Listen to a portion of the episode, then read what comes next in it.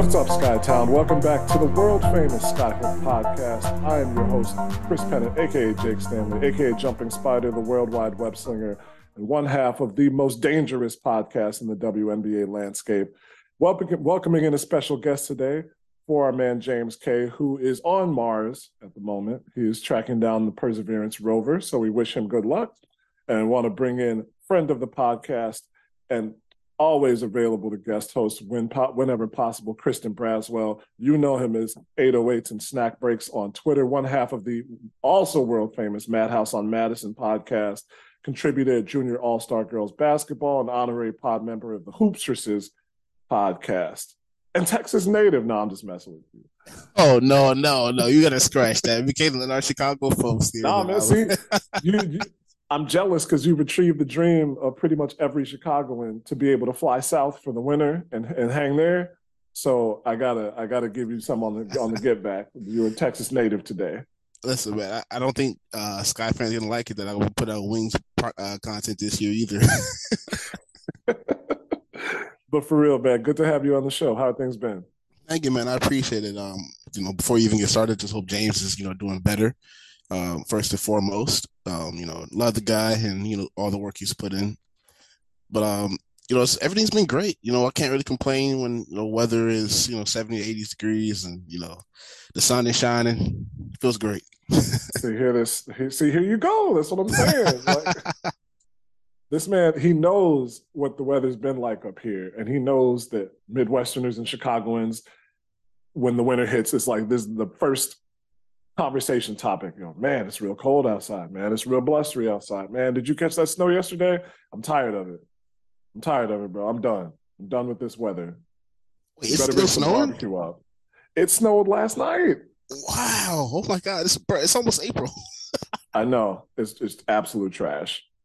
But we are going through our free agency offseason grades ladder. You caught our last episode. We started things off with Atlanta and Connecticut, kind of differing grades there. One team on the rise, one team uh, on the downslope. And it's similar things here today, I think. But first and foremost, before we get into that, as always, if you have anything to say, anything to ask, anything to roast, hit us at the skyhook mailbag at gmail dot com. Again, that's the skyhook mailbag at gmail dot com. And you can also follow us on Twitter at the Skyhook Pod. James's handle is James underscore M underscore K, and that's K A Y. And I am on Twitter at Quandary Kitten. That's K W A N D A R Y Kitten. And our guest host for today is at Snacks, the number four tweets on Twitter. All right, Kristen, man. Our third team that we're going over in free agency is the Dallas Wings. Uh, they made some noise over the past couple of years that looked like they had a good foundation. First, uh, bowing out to the Sky in twenty twenty-one uh, under the leadership of Vicki Johnson, but it seemed like the Wings were on the right track. And then it's really been a tale of will their will their potential come to fruition? And the Wings made some interesting moves in free agency last year. Uh, they let go of Allisha Gray in that trade to Atlanta, where they did get back a couple of future firsts, uh, specifically the number three pick for this year's draft. And Tyasha Harris went to Connecticut as part of that gigantic Jonquel Jones trade. Uh, they picked up Crystal Dangerfield in that trade, along with Diamond DeShields. Uh, Crystal Dangerfield signed a two-year deal for one hundred sixty thousand dollars per year.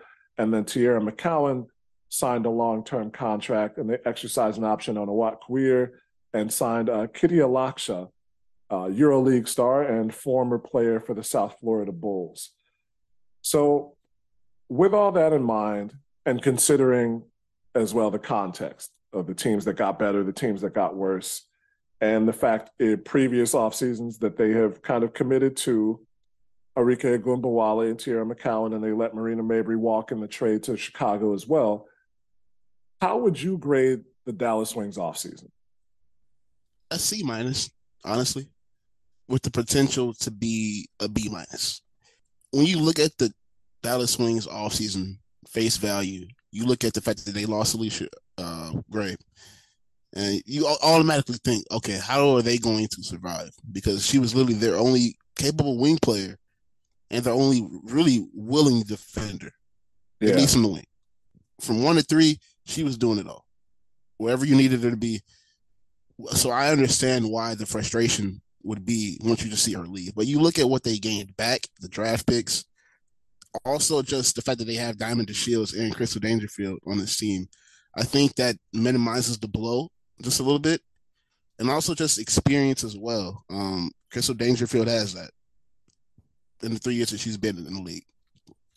Um, so I don't think their offseason was that bad. And also you can't really forget the fact that Natasha Howard is on this team as well. Um, I feel like Dallas's main problem over the last couple of years has been, we know they have the talent. They just, it just never comes to fruition of them actually building upon it. Now, um, Satu has been kind of in and out of the lineup due to injury over the last couple of seasons. And I do think that Natasha Howard is a better fit next to Enrique than any other player on this roster when it comes to bigs. So, yeah, I just I I, I think that Dallas won't have the dreadful season that everybody thought they did. No, and I was I was upset last year because people had them ranked as low as eleven. I remember seeing that very specifically, and I was like, no, this team is going to make the playoffs. This is going to be a solid team. And they ended up doing that. So, one, I felt proud because I got a prediction right. And two, I thought that that talent was there. I just letting go Vicky Johnson was a weird move to me. And we haven't really seen what Latricia Trammell can do as a head coach. Now, we, she has pedigree, obviously. She coached in the college ranks. She coached with Seattle. Um, what I think it's going to really depend on, like you said, since they lost their only willing defender with Allisha Gray, and Natasha Howard is not the defensive player of the year that she was three years ago. How are they going to stop folks? You got Veronica Burton, you got a diamond in the rough that can still be that can still be polished and sharpened, and we know that she's a solid defender from her time at Northwestern. But you're going to have to get everybody else to buy in, and at some point, you're going to have to get Enrique to at least be willing to play some defense and be slightly less ball dominant, which I don't know if you can do at this point. I don't. I think that's the main key for Dallas, Dallas's success. Bringing in Crystal Dangerfield, who was another good defender, but still a small guard in a time where I think guards are getting a, a slightly bigger. They're trending more towards that five nine, five ten range. And can she be a ball, a good distributor? That's really what's kind of kept her on the move. Diamond DeShields, who I absolutely love. You want to see what you're going to get from her in a full season, hopefully away from the circus that Phoenix was. And they've got some interesting acquisitions. I particularly Kitija Kitija Laksa. Like I said, she played in South Florida, um, was signed by Phoenix in twenty twenty in the first round, but never played a game for the Mercury after signing a multi-year deal, and has plied her trade uh, overseas for the last few years. Now, what was her calling card in college was her three-point shooting, and that is that seems to have improved. She hit three hundred one threes in three full seasons at South Florida, and she has been playing really well in EuroLeague play this year. Had a few twenty-plus point games, had twenty-nine against Fenerbahce, which is a really, really good team. I think hit five of eleven threes in that game. The problem I see with that is that you have a player who could really fill that Marina Mabrey hole, but we don't know if Latricia Trammell is going to be able to run a motion offense, which would most benefit her skill set. She's not a rim protector. She's not a uh, she's not, from what I can see, a post defender. Her calling card is being able to drive if once the defense starts closing out on her three-point shooting, and being able to get through screens and be a solid catch and shooter from the arc. I think that's somebody who could work if Dallas runs that right type of offense. And it's going to be the same. I think if they can get up and down the floor and be able to distribute the ball that way, then they'll be able to get back to the playoffs and make some more noise in the playoffs. But it's hard. I think I honestly think they went the wrong way with, with signing Enrique to the long-term deal instead of Marina Mabrey. And now that's who you have to go forth with. So I gave them the same grade, a C minus. The Teaira McCowan move is a, a gamble to me as well, but they can still do something with it. It's just time will tell. Time will tell. And, you know, another thing, man, what are we, are we ever going to see Charli Collier? Are we ever going to see Charli Collier play significant minutes for this team? What do you think? I don't think that'll ever happen. And the fact that, that she one, can't get minutes considering uh, Teaira McCowan's only true center on this roster. Even last year, that was a problem for me. And I hope she blossoms somewhere else, because Dallas obviously is probably going to be the place for her to, you know, quote unquote develop, because there really is no real time to develop in the W. Either you're ready or you're not, and then you go overseas, and that's kind of where you develop more and that's more so. Uh, but I don't think she'll get a fair shot in Dallas. I mean, she's been there, what, two years already, and she hasn't yeah. really got any significant play time besides, you know, last couple of seconds of the fourth quarter. Um, you know, you mentioned some really good points about Dallas having to grow into what they are now, and um, it's kind of like a wait-and-see approach. I guess my biggest issue with this, um, not, not what your take about wait-and-see, because that's really what it is, but the fact that they couldn't wait and see with Vicki Johnson on the sidelines. Yeah. Like, you telling me all these moves couldn't have been made without her? Because think about it, like, take a step back. The team has been pretty mediocre for the last, however, seven, six years since they've been in Dallas. Uh, you have two straight trips to the playoffs, and then you host your first playoff game since relocating to Texas. And all that goodwill with the fan base, especially in the city that is colorful as it is, you know, you just decide to just act, axe it, and we're just going to start over. And I'm not saying that she doesn't deserve the shot, because she does, but I just wish that they could have stayed with her and see what was there, rather than just tossing to the wind in, in typical Dallas Wings fashion, you know? Yeah, it's that post-game interview after they lost to the Sky really felt like she had a vision and a plan for the team. And I mean, some of it I think was her presence. Uh, I hadn't interviewed her in person before, and she looked me, she looked me dead in the eye and was like, "Here's what we're doing," pretty much. And I was, kind of made me a believer after that. So moving on is just, I want Dallas to not be the place that everybody kind of shits on, like an easy cannon fodder in articles, but they just keep making these moves where they're like that kid in the store that can't decide which bag of chips he wants. And at a certain point, the mom's got to be there to be like, okay, this is what we're getting, and we're about to, we're going to check out. Yep. Like, if you don't come with me, I'm leaving. This was me. That kid was me. Uh, just so everybody knows, I was the kid. Um, so it kind of hits home. But they got to have a, they got to have somebody there to tell them, hey, this is what we're doing. This is what we're getting. And they've done it now. I, they, they've locked themselves, like I said, into that Enrique deal. But there's going to be some buyer's remorse, I think, just because of the players that they have, the uncertainty of how it's going to fit together. I mean, Latricia Trammell could be a great coach. She could win Coach of the Year for sure. This is her first head coaching gig in the W. But we saw what they had with Vicki Johnson and the trajectory they were on. Now that stops, and you have to start from a new point. And we don't know if that point's going to be higher or lower or the same. Dallas has put themselves in a position where they pretty much, these moves have to go right. The Diamond move has to go right. The Crystal Dangerfield move has to go right. Teaira McCowan has to be better. She has to be like a fifteen and ten type player, I think, for that contract to be justified. And nobody can say for certain whether those are going to pan out. Yeah, especially um, Teaira with the whole fifteen and ten um, benchmark.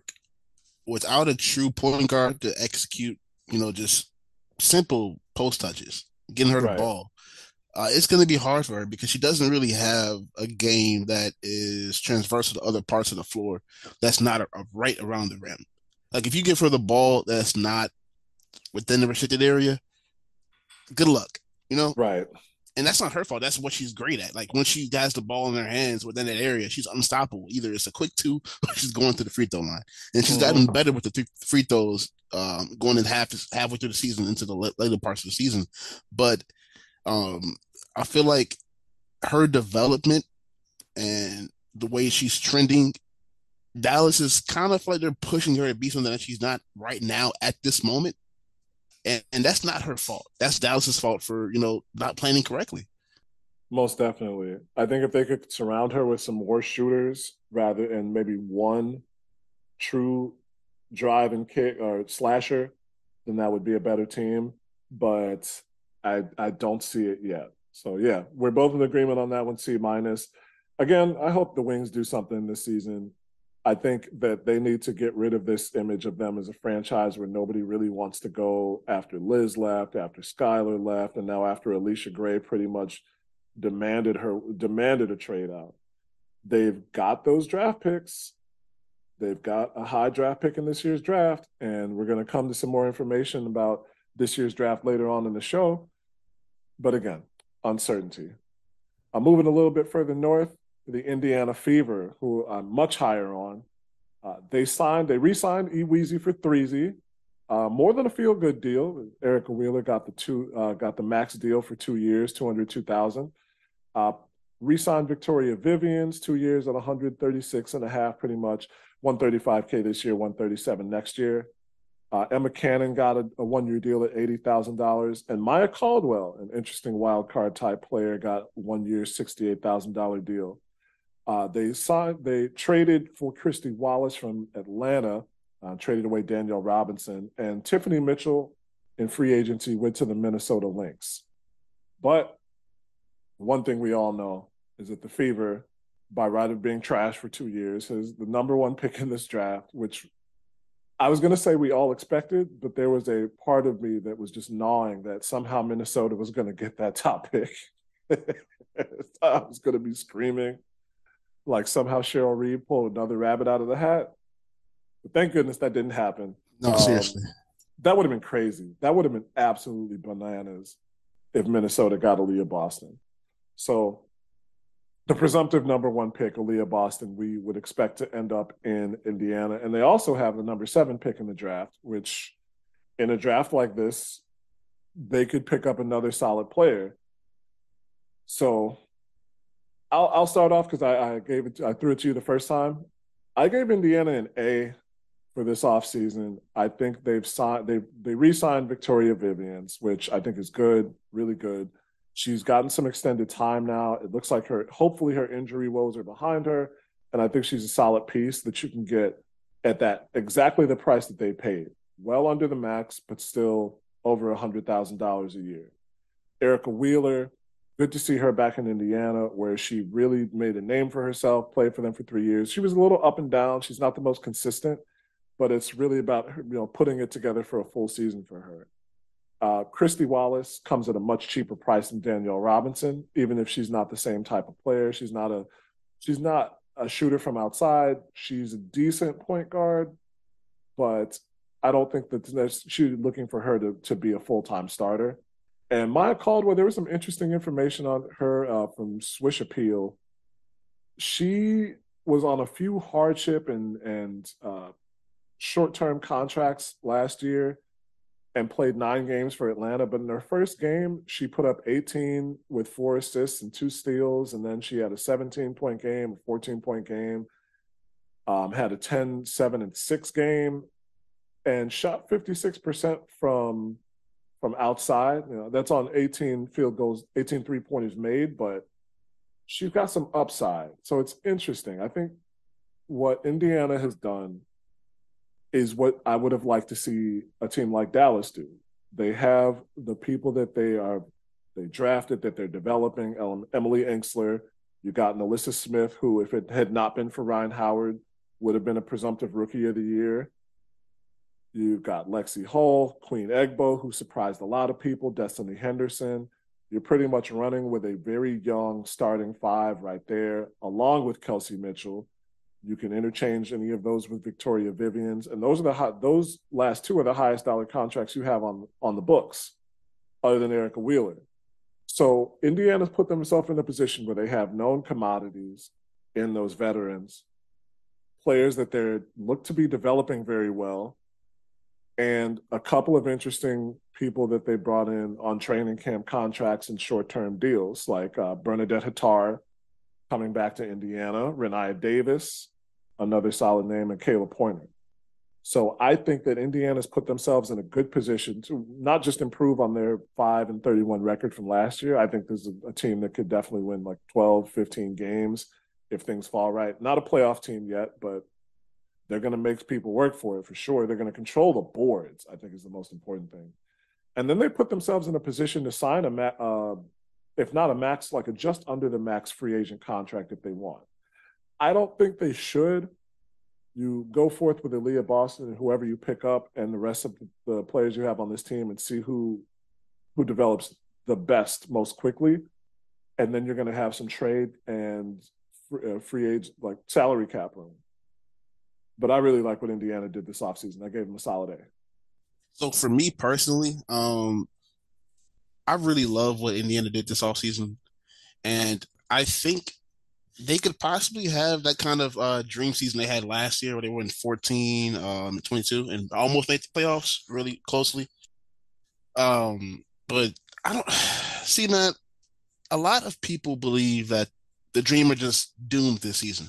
Even what's the number on the overall pick, whoever they pick, uh, where I do hope they pick uh, Aliyah Boston, just for the simple fact that there's been so much hoopla around her time at South Carolina, and you know all the publicity that's been negative, um, not none of none of her doing, uh, just the way media is. She needs to be number one, for just for the simple of that fact. Mm-hmm. But other than that, um, I think Indiana could possibly win fifteen games next season. I really like the moves they've made. They got the experience, and they have also, I feel like we don't talk about enough, one of the best offensive rebounders in the game, Emily Engstler, and yes. offensive rebounding percentage-wise. Um, she, it, I don't know how she does it, but she just always seems to be in the right place at the right time. And Indiana has the pieces, man. They have the pieces to be a really good team next season. I could see, yeah, like I said, I could see them winning fourteen to fifteen games. That's seriously. I like it. Uh, I want to see what Kristy Sides does as, as a head coach, uh, but they they moved on. They they really started building before this year, and that they I think they accepted finally when they when they removed Tamika Catchings from her G M role. I think they accepted that a rebuild was necessary, and then committed to that when they went into the draft and got Emily Engstler yep. and Destanni Henderson and Queen Egbo. And then moved on from Lynn Dunn and, and or sorry, moved on from Marianne Stanley as well. I think that was important. So they hired a new head coach. They installed Lynn Dunn as the G M, and, and she's started things off incredibly well. Do you think there's there, is there anything that they missed out on that they could have done more of? Um, I know letting go Tiffany Mitchell is kind of a, a sore spot, especially since you didn't get anything back for her since she walked in free agency. Is there any place that you thought that they – that they missed out? Um, honestly, if they missed out anywhere, I would say it's last year and the amount of time they gave Destanni Henderson um, at the point guard position. Because if you do go with her this year, now that um, Tiffany Mitchell is in Minnesota, um, no, it's still going to be a growing process because she didn't really play that much last season, uh, minutes-wise and games just in general. So I do think that um, that's going to be a part that you know, kind of bites them in the behind um, because you're expecting too much in the second season. But they do draft Aliyah Boston. I believe she still has that chemistry um, with her, and that will be vital. Also seeing what Kristy Sides, you know, does with her because every team needs a starting point guard. And going to see where, where they go in that direction, Kelsey coming back healthy, Um, they've got a lot of good problems on their hands. It just uh, depends on how they go with those um, problems, you know? For sure. Yeah, I think that's the best way to put it. It's like they've got good problems. It's how do you solve those good problems? Yeah, I think that's going to be the next thing because they're going to have a glut of talent, especially in the front court, like you said.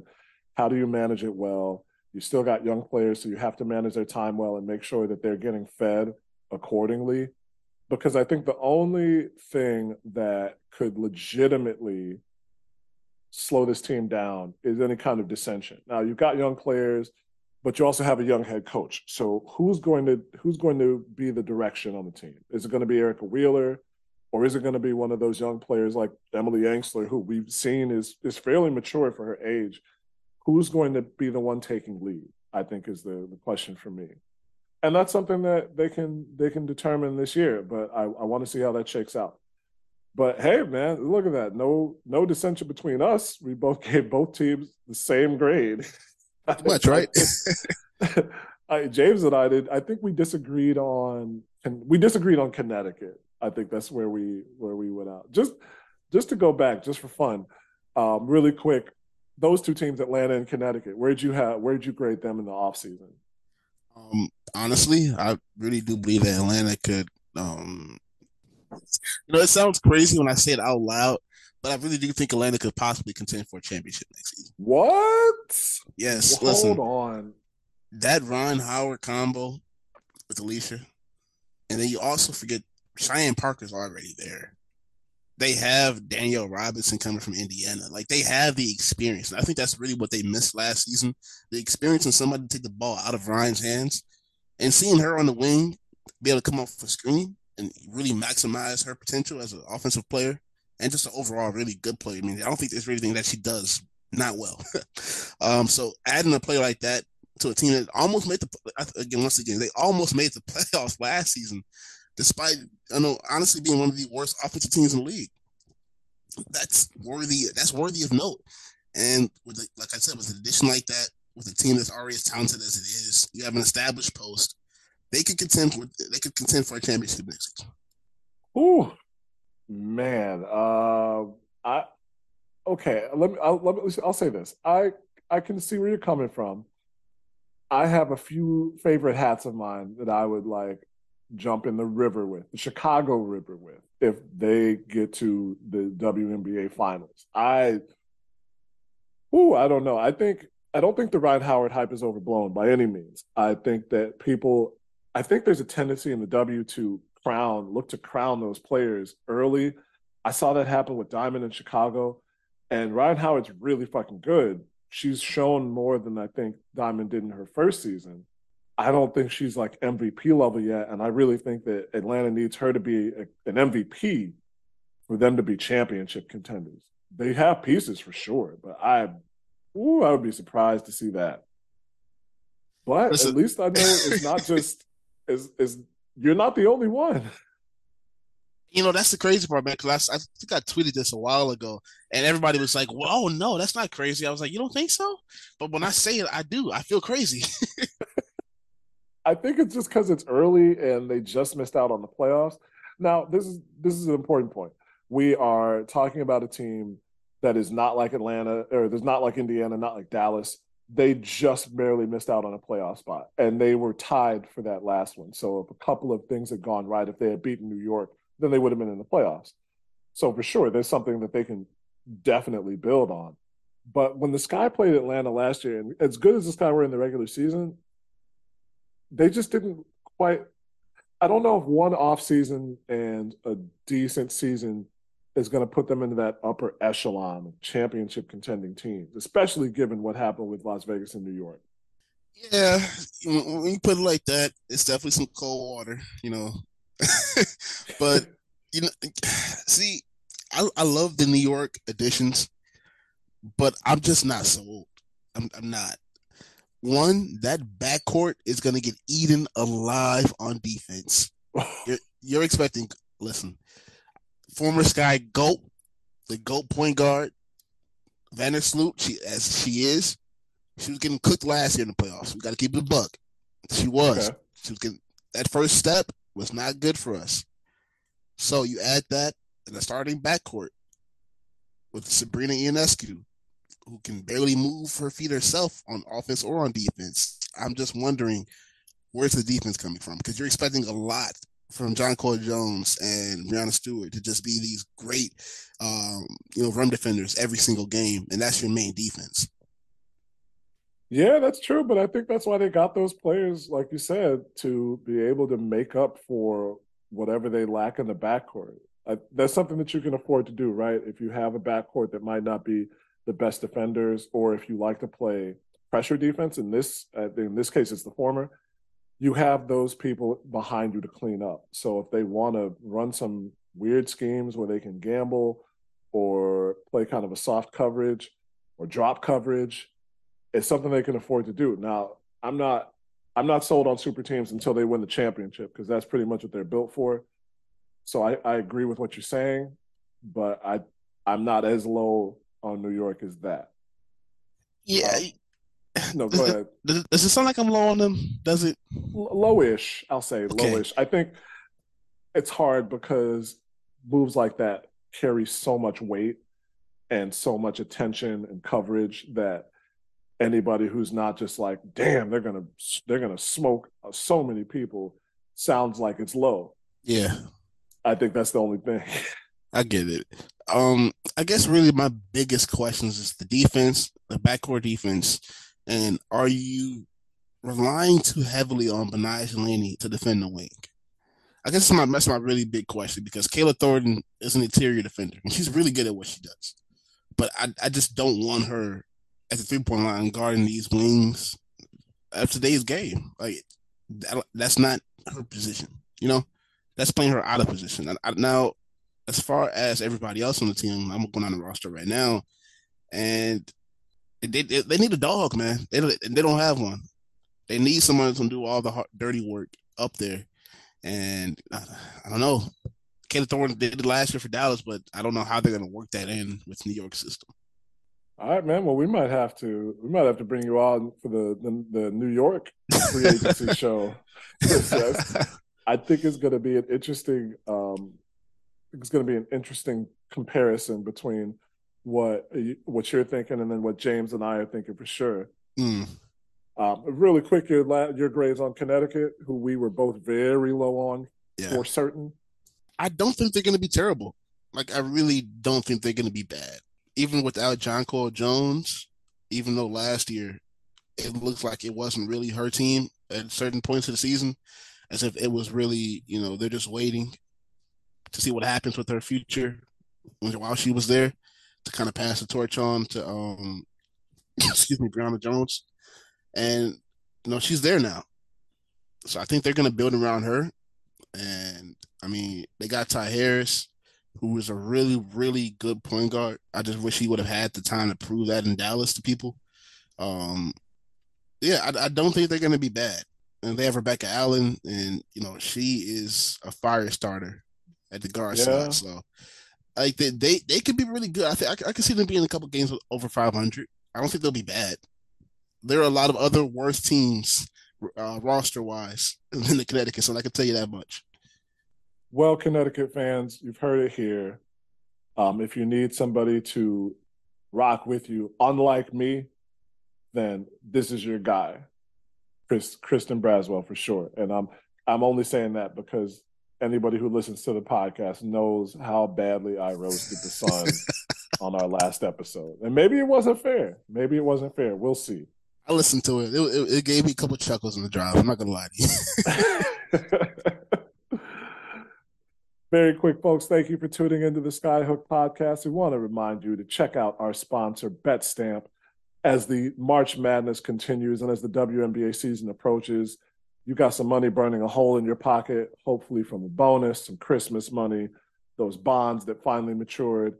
And you might want to put some of that action down on who you think is going to win the national title.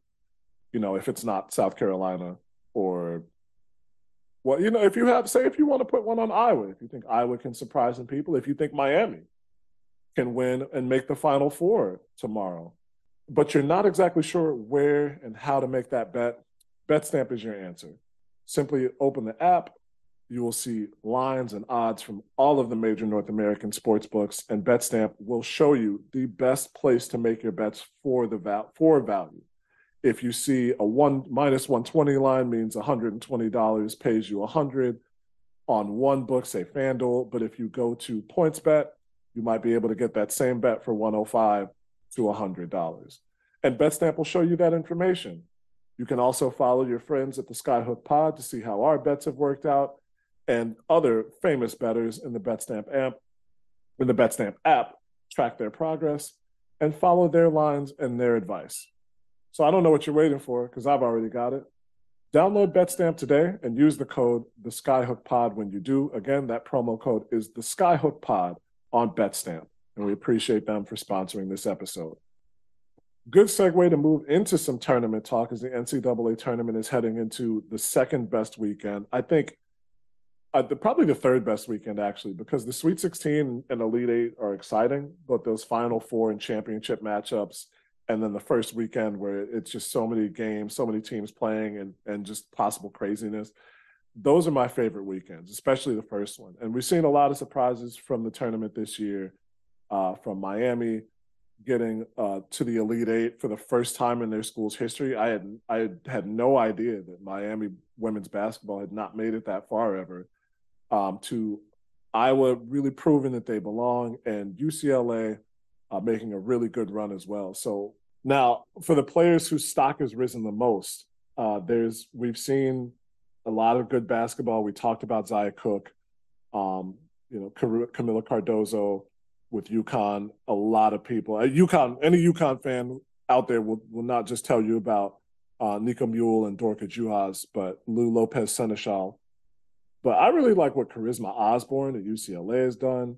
Uh, she had a midseason injury that limited her for a few weeks, but she has it, – it's only been two games so far. But she's improved on her season averages in the two games of the tournament by a large margin, um, shooting forty-eight percent overall from the field and forty-two percent from three, and that's with nearly four attempts per game. She's played like a lottery pick. I don't know if she'll be a lottery pick, but she certainly played like one. Uh, and I think as well as H- Haley Van Lith has done for Louisville, I think Charisma Osborne's stock has shot up the boards. Yeah, I couldn't I couldn't agree more.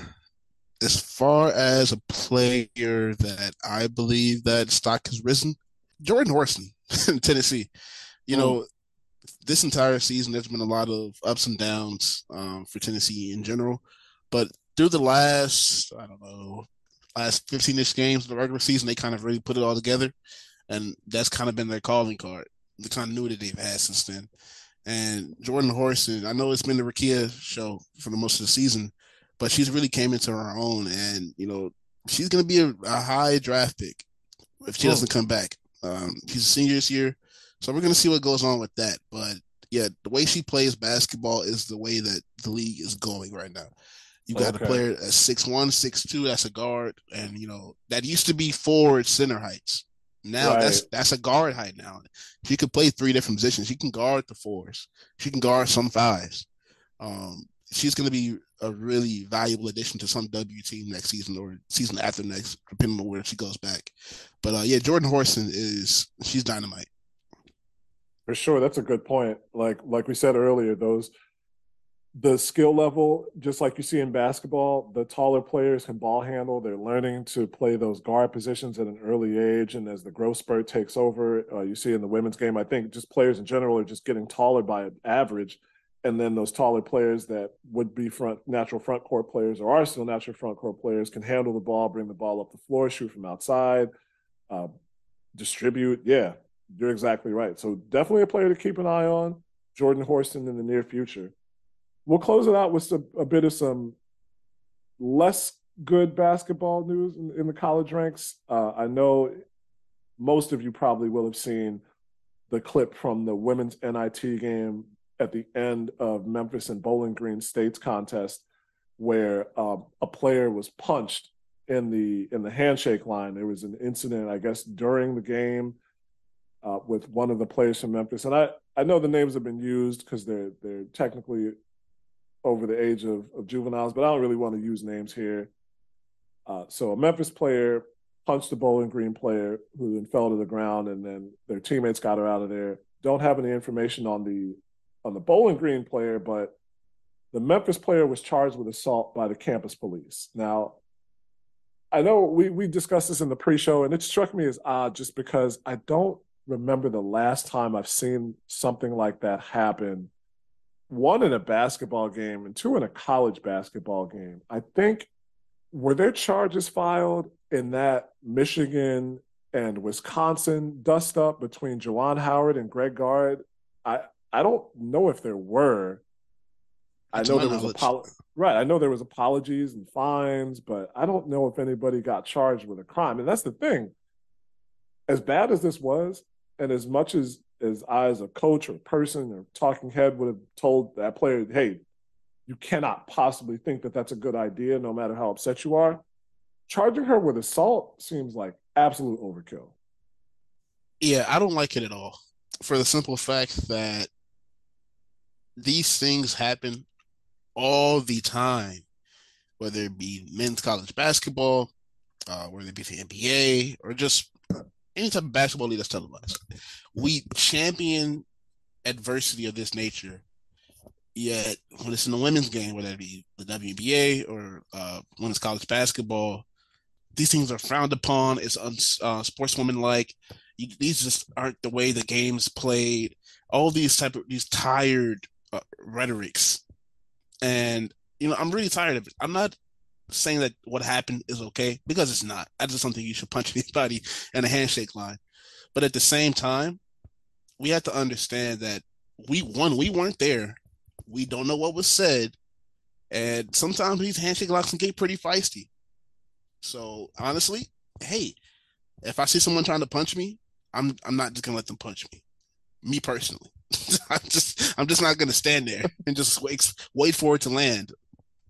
No, you're right, and it's it's something that I have only been a part of maybe once or twice in my life. I will fully admit that I have never been a top level athlete, so I don't have the, necessarily the same experience, but. I think in ter- like I, I agree with your point. We we champion this attitude in sports. We champion that comp- competition, that feistiness, that fierceness, and it's something that I've talked about on the podcast at, uh, in previous times when I get upset about the quick calls on jump balls in college and in professionals. Like, let them fight. Let them fight it out for at least a few seconds before you just call a held ball. It's like we don't want – It's. It, I think there's just some sexism at, at work with stuff like this. Now, granted, anybody who's been to college knows that campus police are typically on B S, especially when it comes to Black and brown people. So this isn't that far out of the ordinary. Like, it, it, I think it's annoying but not unexpected, because I can only assume that Bowling Green campus police also don't have a lot of shit to do other than make people's, other than make students' lives a little more difficult. I definitely wish that they wouldn't, but I'm not surprised. Like I said, it still doesn't make it right. That's what annoys me. That's that's what annoys me. I just, I really hope that this doesn't affect her future, because it has the ramifications too, because now she's in a court case that hopefully doesn't go to trial, but her name is in the system now. And that is, that's where it goes out of bounds for me. I couldn't agree more. Also, the fact that this is Ohio, the state of Ohio. I think we need to remember that. That's where Bowling Green State University is. It's Bowling Green, Ohio. There's another Bowling Green State that I believe that's in Kentucky, but this one in particular is in Ohio. So when you think about this scenario, I just need you to keep that in mind. This is the state of Ohio. Okay. Uh... Like... It, it feels racially motivated. Like, that's what it feels like. You're filing charges. You really don't have anything else better to do. There's no one drunk driving on campus. There's no one puking in a, a hallway or something for you to go do. You can't write a parking ticket for some visiting family. Like, you don't have anything else worse to do. Like, come on, man. I just, and the fact that this keeps getting circulated. The amount of times I've seen this on my timeline. The fact that this happened. When did this happen exactly? Three days ago, four days ago. Yeah, um, I think it was. I think it was three days ago, if not two. Yeah, like it's been over forty-eight hours. I know at least seventy-two hours since this has happened, and I just keep seeing it on my timeline. Like, what what is this to you guys? Is this cool? Is this funny? Like, I don't think it's either of those two things. Yeah, yeah, it's not. That's a good point. So it's like, I know it's something that we're talking about and we have to talk about, because the ramifications, like we said, are very important, but it shouldn't have happened in the first place. I think that's what's really, really bad. It just should not have happened in the first place. And now we're here. That will bring us to the end of our show. Uh, once again, I'd like to thank the man, Kristen Braswell, Texas Power Ranger. That's the best I could come up with. It's not that great. Oh, man. Texas Power Ranger. I like it, though. Kristen, man, let us know what you got cooking in the pipeline as we get towards um, W N B A season, N B A playoffs, springtime in general. What you got going on? Uh, yes, sir. So, um, madhouse on madison dot com. We will be, uh, me and my boy Steven, we co-host the uh, Madhouse on Madison podcast. We will also be writing and uh, creating Chicago Sky content um, for Madhouse on Madison this season as well. Um, and I also will be creating Dallas Wings content for uh, the Wings Bulletin. Um, Landon Thomas covers um, the Wings and the Mavericks here in Dallas, and I'll be joining their staff um, this upcoming season. Excellent, man. That's really, really cool. Again, follow the man, Kristen Braswell, at Snacks for Tweets. That's Snacks, the number four, and Tweets on Twitter. You can follow Madhouse on Madison at M H on Madison. And the man, Stephen Gardner, another friend of the podcast, is Stay True S.three. That's going to do it for the Skyhook Podcast. As always, if you have anything to say, comment, or roast on us, shoot us an email at the skyhookmailbag at gmail dot com. That's the skyhookmailbag at gmail dot com. James Kay will be back with us very soon. But in the meantime, send him your well wishes and video game recommendations and things that you would like to see him do on Mars at James underscore M underscore K A Y. And I am at Quandary Kitten. That's K W A N D A R Y Kitten on Twitter. Until next time, Skytown. Until next time, W N B A Universe. Until next time, be good and do great things.